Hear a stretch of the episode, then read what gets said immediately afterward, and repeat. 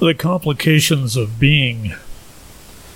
I had to chuckle to myself today when I realized I used the movie The Matrix much like other people use the Bible or Quran or Bhagavad Gita, coming back to it again and again to test out a spiritual truth or to find some synchronicity with a current or past experience. I did that quite a bit this last week, and I revolved around that scene in the movie where the character Cypher meets with the AI Mr. Smith and brokers a deal to go back to the pod and get a steak dinner in exchange for some sabotage aboard Morpheus's ship. He was just tired and fed up with the stark reality outside the Matrix and wanted something more than constant fleeing from the ever present AI robots and the daily gruel that passed for food. We've all been there, especially during times when life just seems difficult and unrewarding. It's all a part of the greener pasture syndrome and can actually be a significant spiritual crisis because this disconnect from what we think we want and who we actually are being seems to bifurcate or cleave into our experience of life. On the one hand, there are present, in your face circumstances, and on the other, there is how we wish things were. And it's at this proverbial fork in the road where we choose to either suffer or do something about it. The complications arise with the doing, not so much about the physical logistics, but much more about how or what we are being. It is through this lens of who, what, and how we are being that causes our responses to what we are perceiving as our life. By choosing the high road, we see everything as an advantage, or as leading up to something grand and fulfilling. By choosing the low road, everything becomes suffering and drudgery.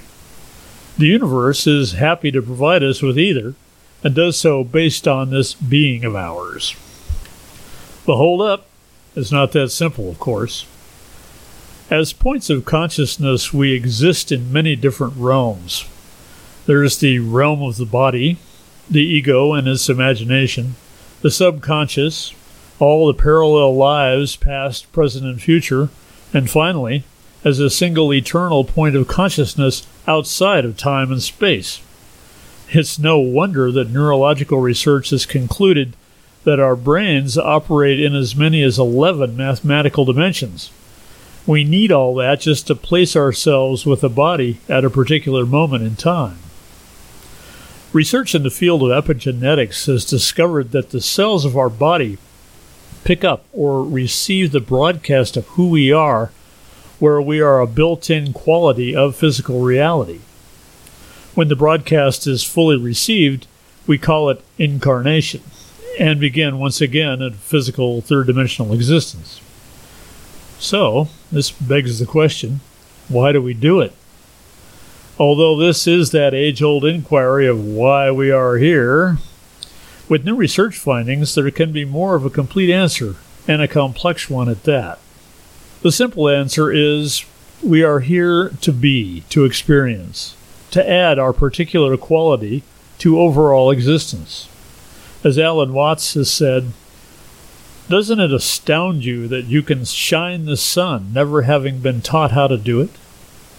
This is because we are, at the core, everything. Being outside time and space, we cannot be anything else. Basically, the only thing we do is make choices and then experience the results of those choices. More complexity arises when we become aware of our motivations for our choices. Do we choose for something to happen just for us? And then focus our will in the belief that it will happen faster, a la Luciferianism with its do what thou wilt paradigm? Or do we choose to be something wonderful for the world, an expression of our divinity in service to cosmic will? Most choices fall somewhere in between, but the point is, it's all good and sanctioned. It has to be, because we are everything and have been for billions of years. If it were not a good thing, it wouldn't have lasted as long as it has. So, the bottom line, I reckon, is to choose the highest and best of who we are and enjoy the unfolding of it throughout life, rolling with the various illusions of up, down, and sideways that makes life that amazing experience of being. You have been listening to This Quantum Life by Boyd Martin. Brought to you by the Quantum Health Newsletter from Pure Energy RX. www.pureenergyrx.com.